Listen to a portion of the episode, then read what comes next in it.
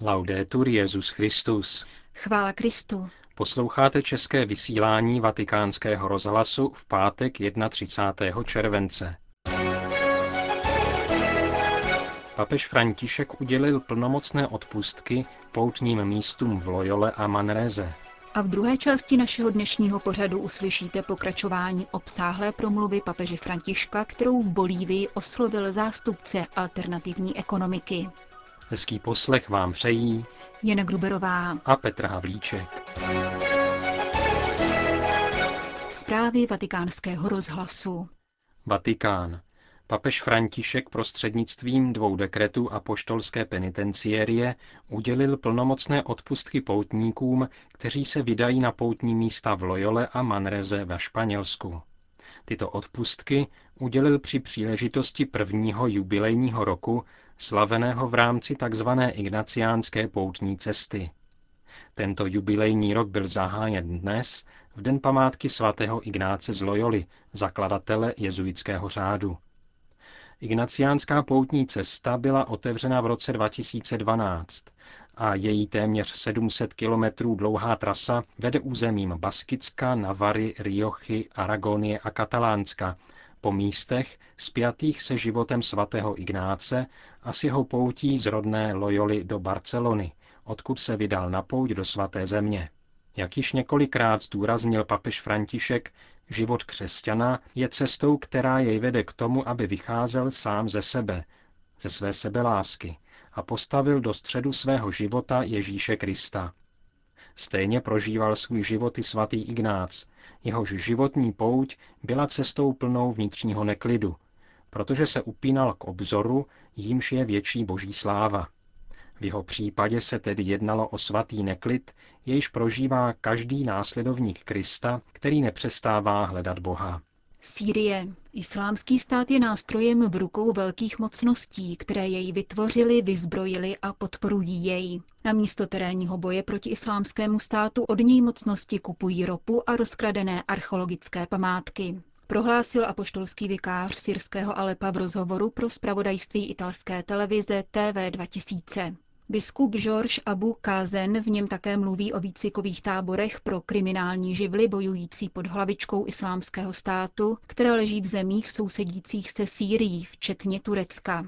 Dobře víme, pokračuje apoštolský vikář latinského obřadu, komu islámský stát prodává ropu v ceně 30 dolarů za barel, přičemž počáteční cena byla dokonce pouhých 10 dolarů a muzejní exponáty určitě neputují do soukromých vil v Somálsku nebo Mauretánii, uvedl monsignor Kazen, který pro vatikánský rozhlas popisuje současnou situaci v Alepu. Ve městě je to stejné jako dříve. Střídá se minometná palba s bombardováním, takže nelze mluvit o bezpečí. Z hlediska každodenního přežití se trochu zlepšily dodávky vody a elektrického proudu. Lidé ale nežijí v klidu, Bojí se toho, co přijde.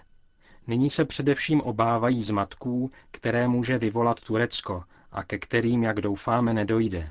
Bojíme se totiž, že Turecko má pod záminkou boje proti islámskému státu zcela jiné záměry, tedy boj proti Kurdům. Dobře víme, že bojovníci islámského státu přicházejí do Sýrie a Iráku přes Turecko.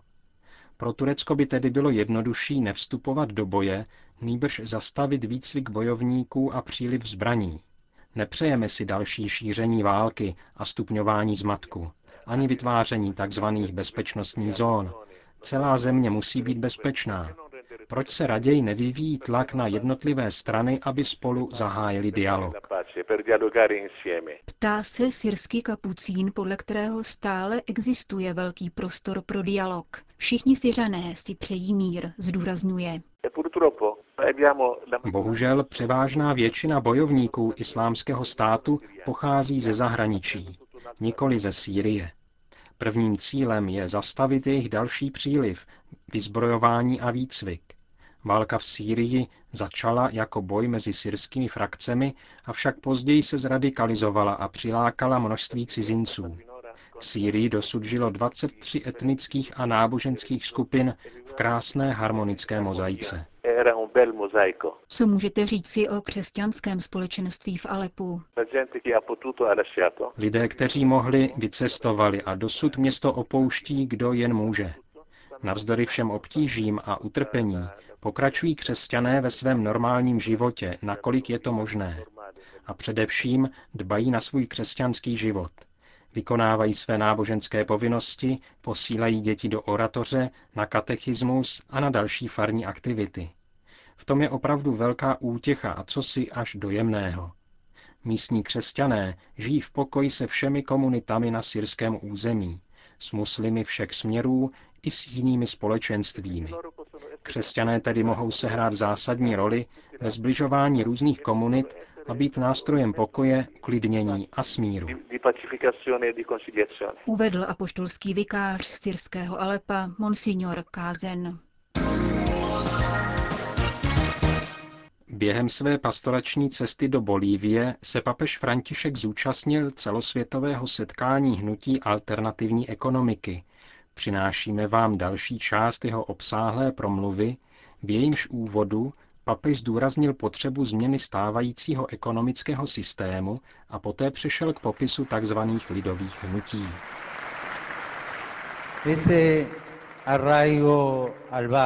Toto přilnutí ke čtvrti, zemi, území, zaměstnání, odborům, toto rozpoznávání se ve tváři druhého, tato blízkost dne dni s jejich bídou a všedním hrdinstvím je tím, co umožňuje plnit poslání lásky nikoli na základě ideí nebo pojmů, nýbrž opravdového setkání mezi lidmi, protože nemilujeme ani pojmy, ani ideje.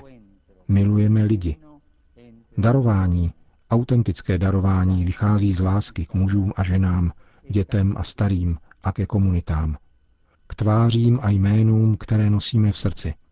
Z těchto zrnek naděje trpělivě zasevaných do zapomenutých periferií planety z těchto výhonků něhy, které bojují o přežití v temnotě vyloučenosti, vyrostou velké stromy, vzniknou husté lesy naděje, okysličující tento svět. A za třetí, no? farář mluví o svých názorech ze široka, že?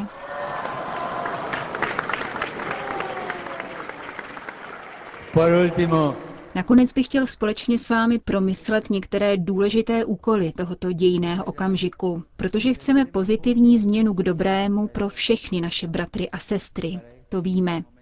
Chceme změnu, která obohatí spojené úsilí vlád, lidových hnutí a jiných sociálních sil, což také víme. Není však tak jednoduché definovat obsah této změny a dalo by se říci sociální program, který bude odrážet tento projekt bratrství a spravedlnosti, které očekáváme. V tomto smyslu nečekejte od tohoto papeže nějaký recept.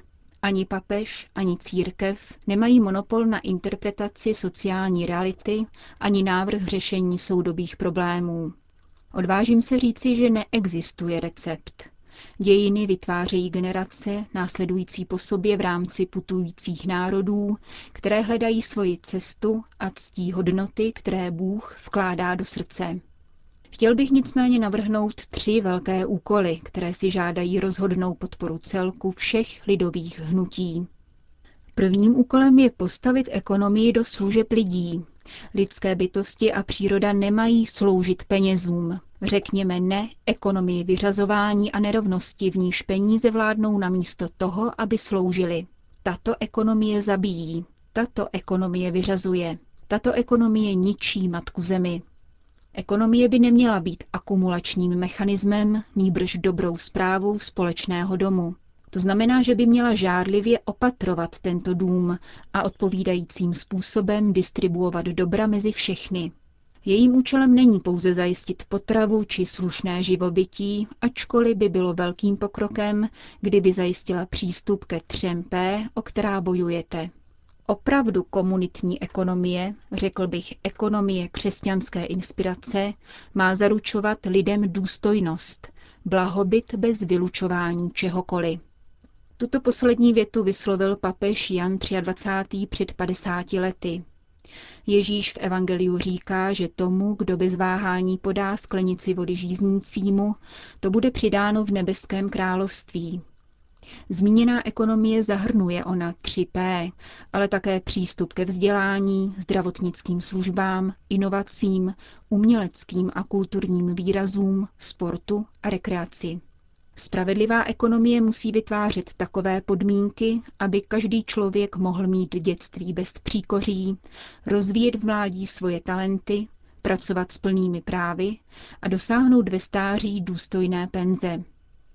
Jde o ekonomii, v níž lidská bytost v harmonii s přírodou dává strukturu veškerému systému produkce a distribuce, aby schopnosti a požadavky každého nalezly adekvátní výraz v sociální dimenzi. Vy a také další národy schrnujete tato očekávání jednoduše a krásně slovy dobře žít.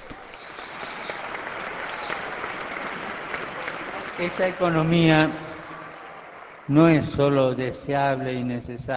Tato ekonomie není pouze žádoucí a nezbytná, ale také možná.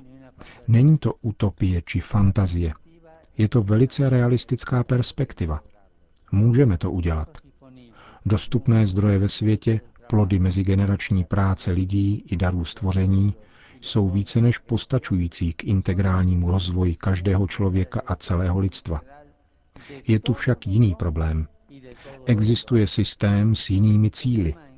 Systém, který tím, že nezodpovědně urychluje rytmy produkce a zavádí v průmyslu a zemědělství metody, které ve jménu produktivity poškozují matku zemi, nepřetržitě upírá miliardám bratří elementární ekonomická, sociální a kulturní práva.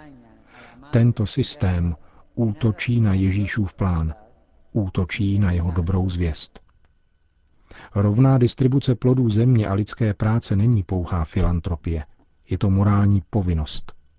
Pro křesťany je tento závazek ještě silnější. Je přikázáním. Jde o to vrátit chudým a národům to, co jim patří. Všeobecné určení statků není řečnická ozdoba sociální nauky církve. Je to realita, která předchází soukromému vlastnictví. Vlastnictví, zejména tehdy týkály se přírodních zdrojů, musí vždycky sloužit potřebám lidí. A tyto potřeby se neomezují na pouhou spotřebu. Nestačí vyšplíchnout jen pár kapek, když chudí rozvíří tuto sklenici, která se nikdy nevylije sama od sebe.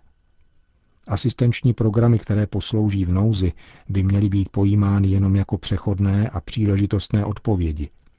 Nikdy nebudou moci nahradit opravdovou inkluzi, která dá důstojnou, svobodnou, kreativní, participativní a solidární práci. Na této cestě mají lidová hnutí podstatnou roli nejenom v tom, že požadují nebo reklamují, nýbrž zásadně v tom, že vytvářejí. Vy jste sociální básníci, tvůrci práce, stavitelé domů, výrobci potravin, zvláště pro lidi, které světový trh vyřadil.